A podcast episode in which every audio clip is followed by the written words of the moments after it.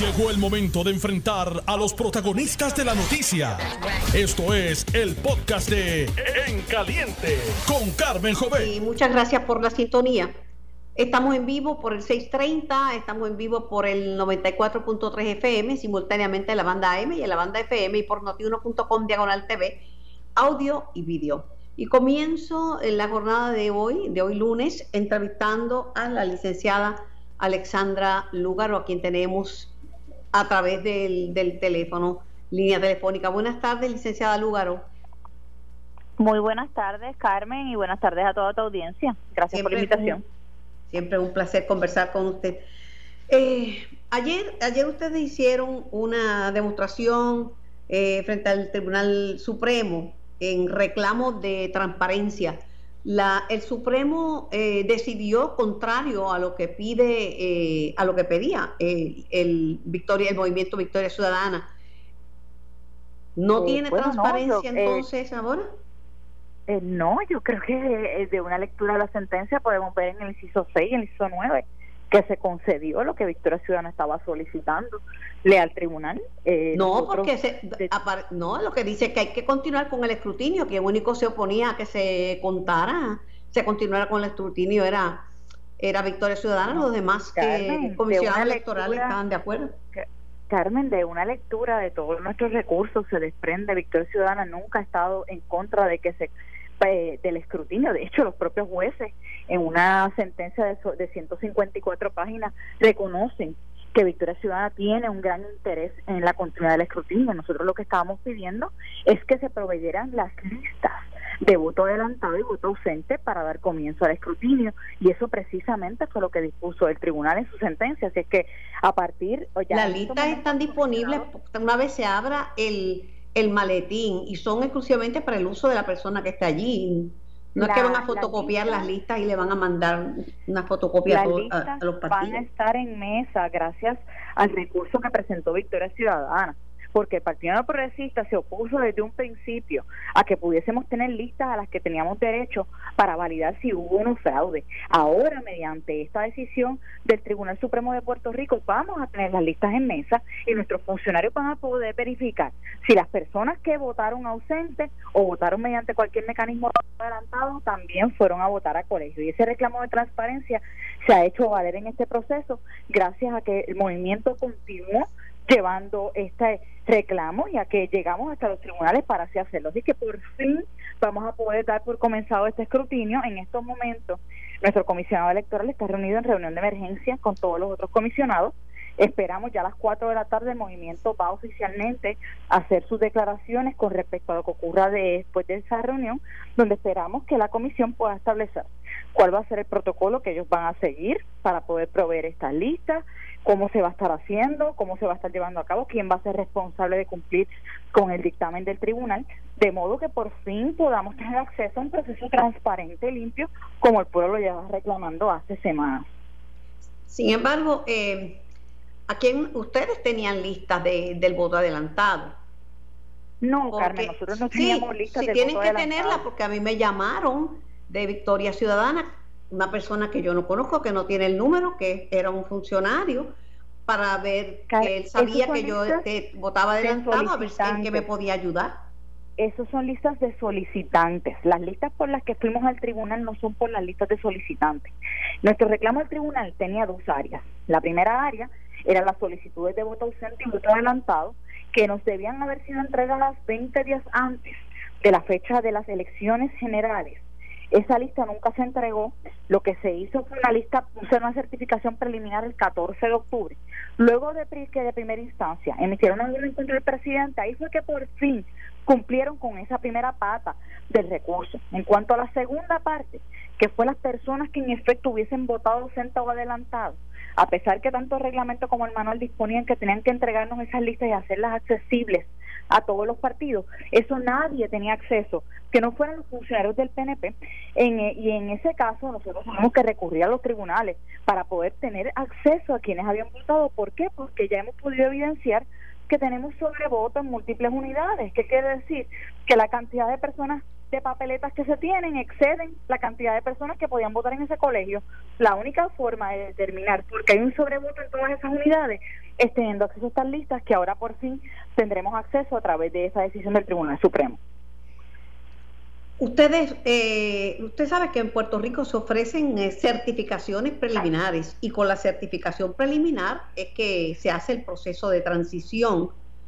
¿Usted eh, está de acuerdo o en desacuerdo? Se ofrecían bajo el viejo código. Sabemos que el Partido No Progresista de forma unilateral quiso enmendar las reglas de juego a menos de cinco meses de las elecciones. Parte de esas enmiendas que hicieron en la nueva ley electoral fue eliminar las certificaciones preliminares de la nueva ley. Por lo tanto, todavía tenemos personas públicamente en los medios, eh, políticos, que no se han leído esa nueva ley, que están todavía hablando de certificaciones preliminares que fueron eliminadas a tenor con la nueva ley electoral. Bajo la vieja ley electoral, el artículo 10.8, era el que establecía las certificaciones preliminares. Ahora se establecen otro tipo de anuncios, pero se establece que no va a haber una certificación preliminar, que lo que se que lo que se va a dar es una certificación final y que la misma, según dispone la propia ley electoral, ocurrirá luego de finalizado el escrutinio general. Por tanto, bajo la nueva ley electoral, que precisamente fueron las reglas que quisieron cambiar unilateralmente desde el PNP, no hay tal cosa como certificaciones preliminares y de hecho tenemos incubado un recurso ante el tribunal para que se declaren nulas las certificaciones preliminares emitidas contrario a derecho. Bueno, se supone que el día 2 de noviembre se los ganadores tomen posesión, pero posiblemente con esta, estos atrasos. de enero, de eh, enero. El 2 de, 2 de enero, pero las elecciones fueron en noviembre, o sea que el 2 de enero es que toman posesión y se hace un proceso de transición. Usted me dice que ahora no va a haber hasta después de, porque no, no van a terminar. El mismo presidente dijo que no cree que antes del 2 de, del 2 de enero tengan, tengan todas, porque los partidos no tienen muchos funcionarios, eso es un problema serio que tienen los partidos tienen pocos funcionarios para juntar los votos. Yo creo que si se para su número y cumplen con las disposiciones del reglamento, no hay razón por la cual en las próximas semanas no se pueda llevar a cabo el escrutinio de forma adecuada y que el país pueda saber que son las personas que llegarán a partir del 2021 y que en efecto puedan tomar posesión según lo dispone la propia ley. Eh, aquí la comisión tiene que cumplir con su parte, claramente la comisión, y eso no se lo tengo que decir yo al país, está claramente desorganizada y ha sido altamente ineficiente. Eso lo vimos desde el proceso primarista y se extendió ahora a una elección donde a tres semanas todavía no ha comenzado un escrutinio, donde a tres semanas todavía están apareciendo maletines sin procedencia alguna, donde tenemos maletines sin sellos, que no tienen listas de electores, que no se sabe qué pasó con esas papeletas, y donde hay listados comunidades de sobrevoto y donde todavía estoy en las tres semanas de las elecciones que el 100% de los colegios no hayan sido contabilizados. Esto esto no había pasado jamás y, y yo creo que en ese sentido pues la comisión debe no había pasado porque es la primera vez eh, licenciada Lugaro y yo he participado en muchas elecciones. El voto adelantado muchos muchos votos adelantados una elección donde vote mucha gente eran 15 mil votos. En esta ocasión con la pandemia votaron más de un cuarto de millón de personas de forma adelantada. Eh, y eso cambia la naturaleza de, de todo. La elección pasada fueron 29 mil votos, eh, era el 1.69% de la totalidad de los votos, esta vez estamos hablando de que es el 13.69% de la totalidad de los votos, pero precisamente eso fue una de las advertencias que le hicimos, no el Movimiento Victoria Ciudadana, todos los partidos que nos unimos en un solo reclamo para que no se aprobara la nueva ley electoral le hicimos todo ese reclamo al PNP, particularmente advirtiendo por escrito las consecuencias devastadoras que tendría sobre el sistema. ¿Usted no cree en, el, en los cambios, en el voto por correo, que es una modalidad que le dio el triunfo a Biden en los Estados Unidos eh, y parece que es una modalidad que quedó para eh, llegó para quedarse, porque le hace el elector más fácil. Preguntarme a mí si no creen los cambios a personas que ha estado llevando unas políticas en ese en el cambio del voto por correo. yo creo en el cambio creo en la evolución del sistema electoral creo incluso en el voto electrónico. El problema es que dejarle en manos al PNP, que ha sido un partido tan corrupto, a un partido que con un email le robaron cuatro millones de una cuenta estatal, a, este partido que ha sido altamente ineficiente y que no habíamos visto mayor ineficiencia y mayor incompetencia en la historia, dejar que sean ellos los que guíen una evolución de un sistema electoral que es de tanto cuidado, pues definitivamente. Pero, pero licenciada, ¿y si el pueblo votó por ellos? Entonces, ¿qué usted va a hacer? Despojar al pueblo de la decisión pero del pueblo. Es que, a mí puede no gustarme en un partido, pero si usted, perfecto, si la gente votó por, usted, votó por ellos. El pueblo votó por ellos, Carmen, pero las decisiones del país se toman mediante unos organismos particulares, mediante una separación de poderes que permite precisamente evitar el abuso de poder inadecuado, mediante unos aparatos de fiscalización que existen en el Estado, por eso es que tenemos los tribunales para que sirvan de balance a esas ramas.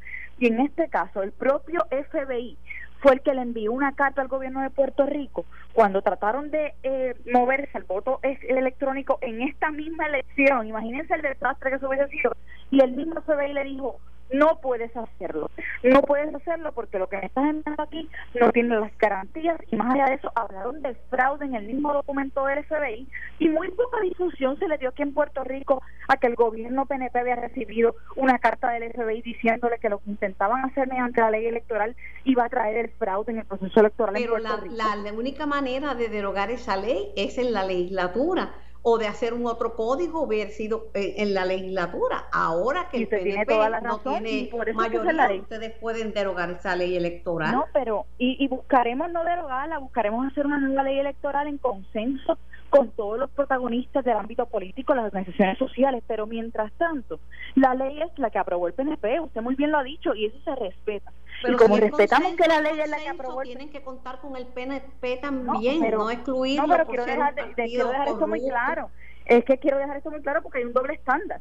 Para unas cosas nos dicen que tenemos que seguir la ley porque es la que aprobó el PNP, pero para otros nos dicen que la ley que aprobó el PNP hay que cambiarla. Ahora mismo el tribunal tuvo que decidir, porque el PNP quería cambiar una ley que ellos mismos aprobaron, ¿de qué estamos hablando? O sea, si vamos a seguir las reglas, vamos a seguir las reglas. El PNP, de forma unilateral, por sus pantalones, quiso aprobar un cambio en las reglas de juego a cinco meses de las elecciones y ahora, como no les funcionó para hacer lo que querían hacer, fueron a los tribunales, fueron a la comisión, intentaron por todos los medios cambiar el mismo reglamento que ellos unilateralmente aprobaron. Y nosotros que dijimos, no, ustedes ya lo aprobaron, ahora esas son las reglas de juego, vamos a hacer, vamos a, valer este juego por las reglas que ustedes mismos crearon. Y eso es lo que está ahora eh, en, en decisión, no, porque ya se decidió y qué bueno que se decidió a favor de la transparencia, se decidió a favor de la justicia electoral y vamos a continuar haciendo el proceso. y si Miguel y si Miguel Romero tiene más votos que, que Natal, ¿ustedes lo van a reconocer como el ganador en San pues, Juan o pues van a pensar que es un fraude? Claro, Carmen, si esto es una democracia, toda persona que tenga la mayor cantidad de votos se le va a reconocer como que fue el que ganó. El problema que estamos viendo aquí es que insisten en declarar ganadores cuando la totalidad de los colegios no han sido contabilizados como tenemos un sinnúmero, de decenas de colegios que los resultados electrónicos no han sido transferidos, ¿cómo usted va a decir que en una elección tan cerrada ganó una persona cuando usted no ha, cuando la propia comisión se ha negado a terminar de contar, cuando emitieron una certificación con información que ellos mismos sabían que era falsa, diciendo el 100% de los colegios han sido escrutados y en conferencias de prensa posteriores el propio presidente ha reconocido que no han podido terminar de contar los colegios de San Juan y que le faltan muchísimos colegios por contar. Pero la Comisión Estatal de Elecciones son los comisionados electorales de los cinco partidos y el presidente. El presidente es uno. La comisión y los comisionados y por eso nuestro comisionado no se prestó para firmar esa certificación con información fraudulenta. Los otros comisionados, al igual que el presidente, según han reconocido públicamente ante la prensa del país posteriormente, sabían que el 100% de los colegios no habían sido contabilizados, pero sin embargo poco les importó a la hora de firmar una certificación con información falsa. Y licenciada, una semana antes, todos los comisionados electorales el 11 de noviembre está en las primeras planas de todos los periódicos y de hecho comparecieron a pelota dura. Todos los comisionados electorales dijeron que había desorganización, pero que ninguno se atrevía a decir que aquí había eh, fraude. Y en una semana cambió ese discurso. No, no, no, nosotros, Carmen, aquí, aquí, la, la gente que se ha dedicado, que tienen unos intereses muy altos en que el Partido No Progresista prevalezca en ciertas contiendas, se ha dedicado a tratar de empujar una narrativa de que aquí se está cantando fraude. Para cantar fraude eh, a tenor con las discusiones legales, tienen que haber unos elementos del tipo. nosotros no vamos a ser irresponsables en cantar fraude sin que tengamos la evidencia para sustentarlo, porque si algo se le reconoce a la Victoria Ciudadana es la responsabilidad que tiene siempre en sus afirmaciones, que no afirmamos cosas que para la cual no tengamos evidencia. Aquí lo que está pasando es que el único mecanismo que dispone la Comisión Estatal de Elecciones para poder detectar si hubo un fraude son las listas que se han negado a entregar. Por eso tuvimos que llegar a los tribunales por eso es que no se puede cantar fraude, porque hasta que no nos enseñen la lista, no vamos a poder confirmar todas las irregularidades de las cuales ya tenemos declaraciones juradas de funcionarios, de electores y de personas que han trabajado en todas las áreas del proceso electoral y no las podemos confirmar hasta que nos entreguen esa pieza de evidencia. Hoy el Tribunal Supremo decretó que nos van a tener que mostrar esa pieza de evidencia entonces pues la historia podría ser otra en las próximas semanas.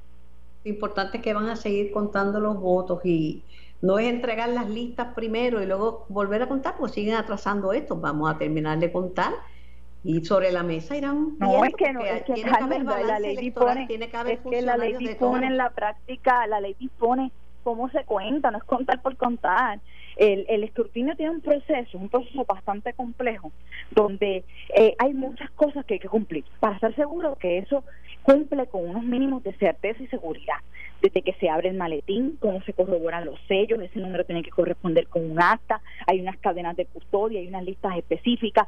El pretender simplemente abrir un maletín y contar es, es, lo mismo que perpetuar el fraude, que lavar, es como lavar dinero, es lavar votos. Para que podamos poder eh, trabajar el proceso hay que hacerlo como lo sigue el proceso electoral mediante leyes con representantes de todos los partidos se suponen que uno vele al otro y nadie se va a dejar robar los votos o lavar los votos teniendo al de un, un bueno, y un popular y, si, ya hay, si ya hay personas conformes con el resultado electoral y si hay mucha gente que lo que piensa es que el sistema siempre ha sido así, que es lo que escuchamos ayer incluso decir en un programa en televisión nacional, mira, tú sabes, esta gente de Victoria Ciudadana son unos idealistas, ellos quieren que arreglar el sistema, pues si esto siempre ha sido así, pues sí lo queremos arreglar, Carmen. el sistema está espero que no quiten las elecciones, sabemos que se las roban el balance electoral de que haya representantes de cada partido en, en una mesa.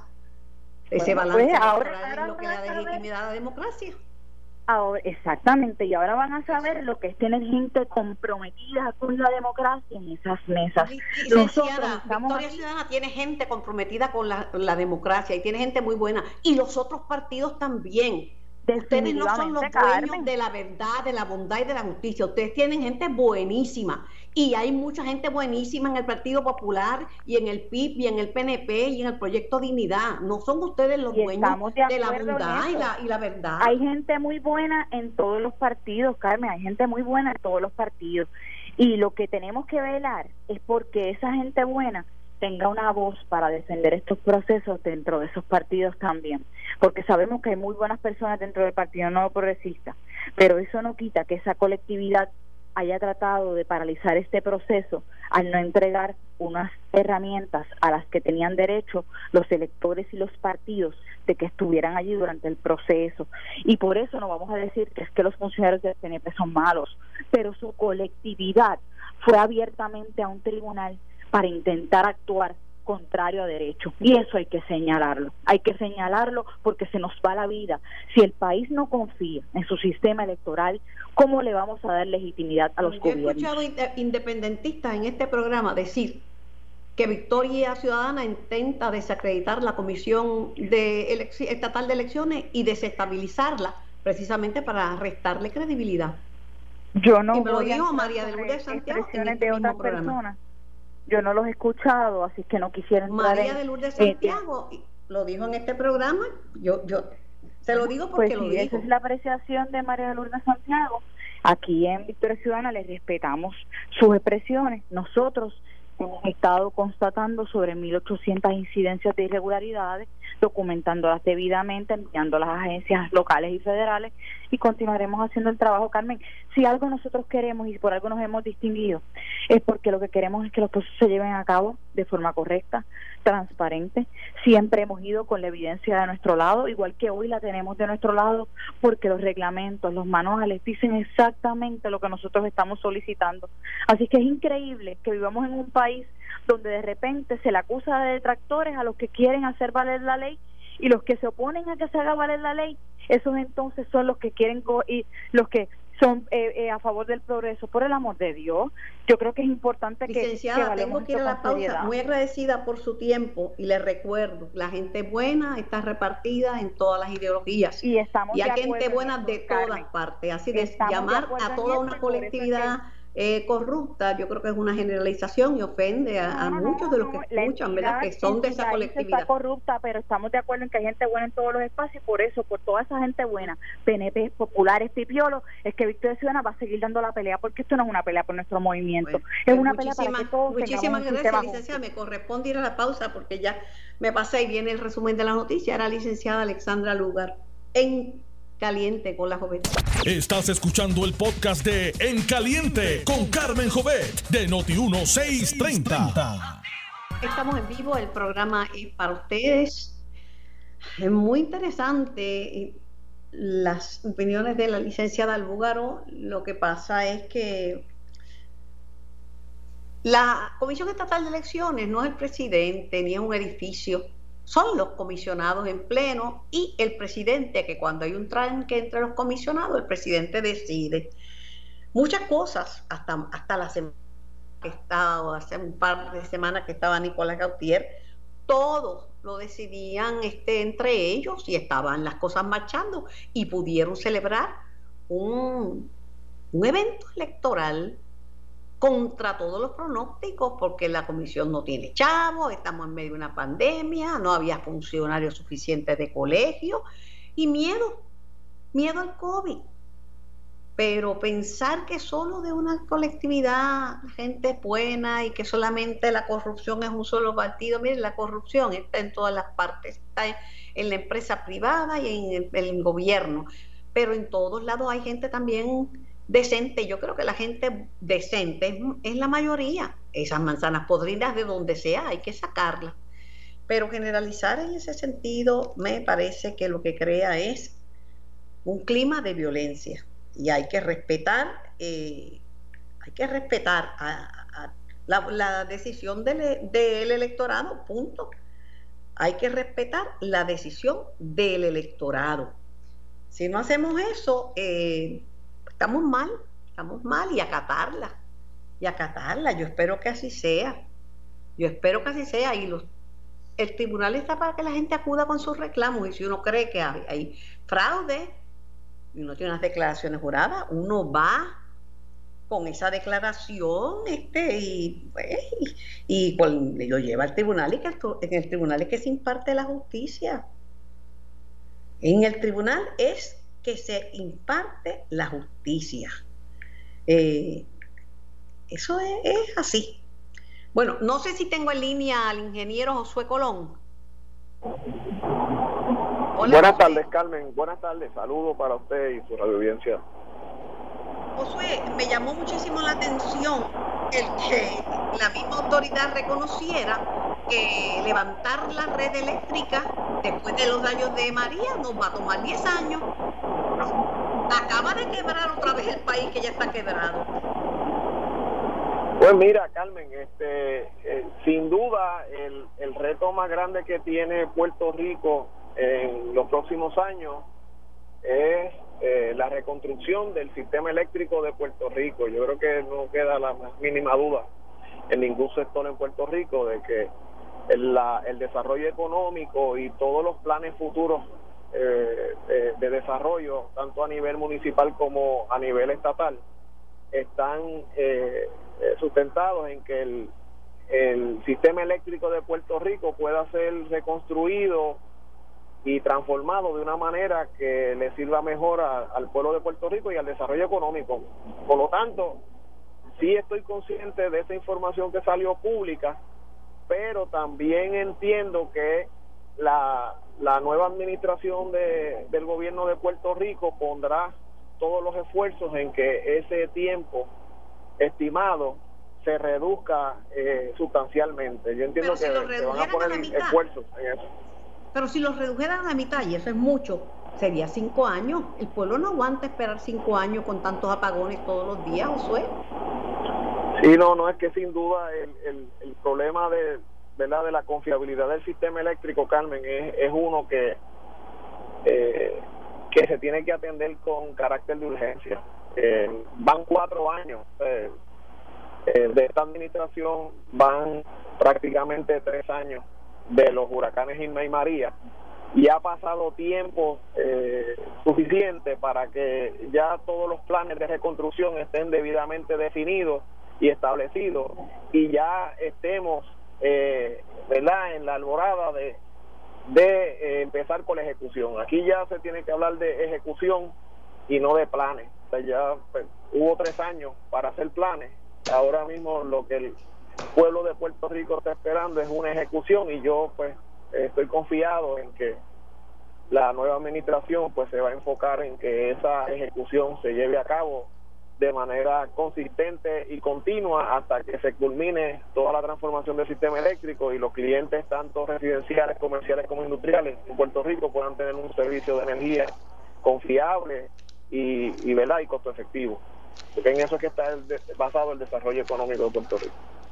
Ingeniero Josué Colón, la Junta de Supervisión Fiscal se sentó de nuevo con los, con los bonistas con el tema de la reestructuración de, la deuda de, Puerto Rico y obviamente el tema de la deuda de la Autoridad de Energía Eléctrica. Bueno, que sin duda la, la Junta de Supervisión Fiscal eh, tiene un rol protagónico eh, en todo este asunto de la reestructuración de la, de la deuda de la autoridad, que es vital para que la corporación eh, pueda eh, continuar hacia adelante. todos estos planes de transformación, Carmen, que se están desarrollando, ¿verdad? que comenzaron en esta administración y continuarán en la próxima, eh, están cimentados en que ese, ese, esa transacción que tiene que ver con la deuda existente que tiene la Autoridad de Energía Eléctrica sea eh, eh, acordada, o sea, que por fin pueda haber un acuerdo final que sea viable, no un acuerdo que se ponga lo más bonito en un papel, pero que en la ejecución no se pueda llevar a cabo, porque de nada vale que se haga un acuerdo de reestructuración de deuda que no haya quien lo pague o que, o que sea contraproducente para el desarrollo económico de Puerto Rico que se necesita para que haya los recursos para poder pagar las deudas que se van a acordar. Por lo tanto, es súper importante desde mi punto de vista que esas, esas conversaciones que se están llevando a cabo por la Junta de Supervisión Fiscal y los representantes de los de los acreedores de, en el caso de la Autoridad de Energía Eléctrica puedan llegar a un a un fin en el cual todas las partes estén conscientes de que ese acuerdo se puede llevar a cabo, que no sea un acuerdo para simplemente dar una noticia que se llegó a un acuerdo y de aquí a dos o tres años estemos en, en una controversia peor a la existente actualmente. Y ahí Gracias. Eh, entiendo que hay que poner mucha atención también. Gracias al ingeniero Josué Colón por participar en nuestro programa. Tengo al licenciado John Mott. Eh, buenas tardes, John. Saludos. Buenas tardes. Eh, esto es de que la reestructuración de la Autoridad de Energía Eléctrica, que podría demorar 10 años, yo, yo creo que como está Puerto Rico no aguanta 10 años esperando porque la reconstrucción de algo tan esencial como para el desarrollo económico como la energía eléctrica. ¿Quién dijo 10 años? 10 años. ¿Quién dijo eso? la, autoridad en su, en su assessment de, de, cómo está la infraestructura? Bueno, tú puedes decir que la rehabilitación, reorganización o todo lo que se supone que haga Luma va a tardar 10 años, yo lo puedo entender, pero la quiebra no va a tardar 10 años. La quiebra no se va a resolver el año que viene, pero sí el otro año. Claro, pero para que haya desarrollo económico tiene que haber una estructura vial, tiene que haber una estructura eléctrica, una infraestructura eh, de agua, esos recursos son de carretera, esos recursos tienen que estar en... Digo, si pensamos que queremos que Puerto Rico eche para adelante, eso tiene que estar bien. Estoy de acuerdo, eh, pero no es como, como te diría, así de, de 10 años en, el proceso de, de terminar todo. O sea, a medida que tú vas haciendo eh, cada vez que tú haces algo, se va a ir poco a poco mejorando todo el sistema y pues digo, si se hace, si se hace bien, el big if, como diríamos por ahí, pero se supone que todo salga más o menos bien, tú sabes. Bueno, todo el fin de semana se estaba hablando que si consiguieron los chavos del bono, que si van a pagar el bono, que si ahora van a buscar los chavos del desempleo y que van a conseguir el dinero de las pensiones. Un poco el gobierno sigue haciendo sus planes, el, gobierno por un lado y la Junta por otro. Eso es así y ahora más que este cuando Peterson estaba diciendo, mira, o sea, vamos a dejar el micromanagement de la Junta, pues eso eh, eh, correcto o incorrectamente eh, hace que los funcionarios gubernamentales pues decidan que ellos pueden hacer más. ¿Qué va a pasar? No sabemos. De hecho, este ya tengo información de que a los cuatro miembros de la Junta actual han sido renominados. Si los va a nombrar Trump o no, esos son otros 20 pesos, pero han sido renominados según mi fuente. Bueno, eh, tienen que tienen que componer la Junta, tienen que tener la totalidad de sus miembros para que pueda operar. Mientras tanto, la Junta regresa a la mesa de negociación buscando un nuevo acuerdo con los bonistas. ¿Qué crees tú que va a pasar? Bueno, si se, si se hace todo con buena fe, se va a subir la oferta, bajar la oferta de, la, de los bonistas, subir la oferta de la Junta y en algún momento se llegará a un happy medium. La juez Hauser es muy buena haciendo esto, yo creo que ella es muy buena, eh, ¿cómo se dice?, determinando cuándo se puede lograr un acuerdo y cuándo no. Así que yo espero que todo vaya bien, pero no sabemos hasta que, ocurra. Bueno, la, eh, eh, el retiro temprano, eso está en suspenso. No va para ninguna parte. noticia, pero la verdad que eso está en suspenso. Eh, no está en suspenso, eso está detenido totalmente a menos de que la Junta cambie de opinión, porque en este momento el gobierno de Puerto Rico no le puede contestar las preguntas que ellos están haciendo. ¿Eh? Pues no, no es una realidad concreta como se daba la impresión una semana atrás. Eso bueno, porque estaban politiqueando con la detenido, así que está en veremos. Como dicen en Puerto Rico, está en veremos. Una, le dieron al gobierno de Puerto Rico su bonito y entonces no van a poder hacer esto. Eso fue probablemente una negociación. En el caso de los bonistas, si, si las negociaciones no terminan en un acuerdo entre las partes, eh, promesa puede radicar en el tribunal un, plan de ajuste enmendado por su cuenta para modificar la deuda del gobierno. De hecho, el, la Junta es la única que puede hacer eso. Y lo puede hacer, nadie más puede radicar un plan de ajuste. Eh, el problema es que si tú radicas un plan de ajuste que no tenga substantial creditor support, como dijo la juez, la juez no te lo va a aceptar. O sea, el plan de ajuste en este caso, todos sabemos desde hace como dos años que iba a ser un cram down. En otras palabras, que no iba a ser unánime. Pero también sabíamos, y lo dijo en una ocasión Yaresco, que tenía que ser con un apoyo más que mayoritario de parte de los acreedores. Vamos a decir el 70%. Si tú tienes un 20%, 25%, la jueza no lo va a aprobar, punto. Pero constantemente uno oye que en todo esto, y, es un concepto, no será un concepto económico, pero es un concepto que aplica a las negociaciones, de planes de buena fe, ofertas de buena fe, negociaciones de buena fe. O sea, se presume la cordura de las partes, de sentarse y hablar cosas dentro del reino de lo posible. El problema estriba en que las, eh, como estaba diciendo Peterson, mira chicos, todas las veces que ustedes han hecho proyecciones, todas las proyecciones, vuelvo y repito, todas han estado mal porque han sido por debajo de lo que eventualmente ocurrió. Y tú puedes tener errores. Y no vengas con el cuento, ah, no, estamos mal por 1 o 2%, porque el punto es que siempre estás por debajo. Aún ahora mismo que obviamente hay una hay un recaudos menores los recaudos están por encima de lo que la, junta proyecta. Eso te hace pensar que la junta está proyectando a propósito unos unos este eh, números por debajo.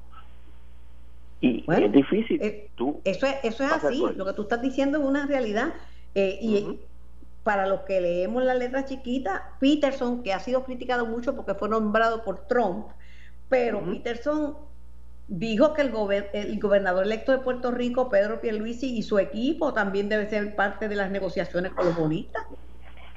Sí, y lo más interesante es que a un Pierluisi, por ejemplo... Eso a mí me parece interesante. Podría estar de acuerdo con el plan de ajuste, pero hay una parte del plan de ajuste, no importa lo que sea, donde la legislatura tiene que aprobar el intercambio de los bonos y la Junta y, la, la legislatura podría decir, no, yo no lo voy a hacer. Y eso Ay, lo pensado. Acuérdate que tenemos una legislatura fragmentada totalmente. Sí, sí, sí, sí, es verdad. Vamos a ver qué pasa. No va a ser fácil, eh, no va a ser muy fácil ponerse de acuerdo.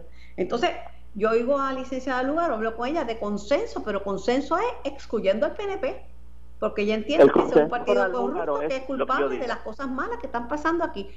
Y puede tener un punto de que hay que corrupción en el PNP, pero si la gente votó por ese partido, hay que contar con ese partido. Ese es parte del problema que ella tiene. No quiere aceptar que la mayoría de Puerto Rico, el sesenta y pico por ciento, votó por los partidos tradicionales, no votó por ella. Pues, eh, y, entonces que hay mucha gente pilla y corrupta en el PNP, sí, pero también hay mucha gente buena en el PNP, en Victoria Ciudadana, en el PIB, en, en, el, Partido Popular, en, en, Proyecto de Unidad, y, y, que no está afiliado a nadie, esas generalizaciones de los más corruptos y los menos corruptos, mira, corrupción hay en todas partes y en la empresa privada también hay corrupción. Claro, la empresa, todos los casos de corrupción en Puerto Rico han sido de gente de la empresa privada y del gobierno. Y es así, incluyendo, por ejemplo, un caso que no tiene que ver con, que tiene que ver con Puerto Rico, pero no con empleados de Puerto Rico, que es el caso de FEMA. En el caso de FEMA fue, la acusación es la directora de FEMA en Puerto Rico y una persona que era el presidente de, ¿cómo es que se llama, se llama la compañía? Una compañía que daba servicio, eh, Cobra, creo, era Cobra, creo que sí. Finalizar, tú dijiste en uno de tus famosos tweets que Puerto Rico se está moviendo hacia la izquierda y que estas elecciones nos dejan muchas preguntas de qué va a pasar a Puerto Rico y lo que la falta de satisfacción con los partidos mayoritarios ha producido en el país.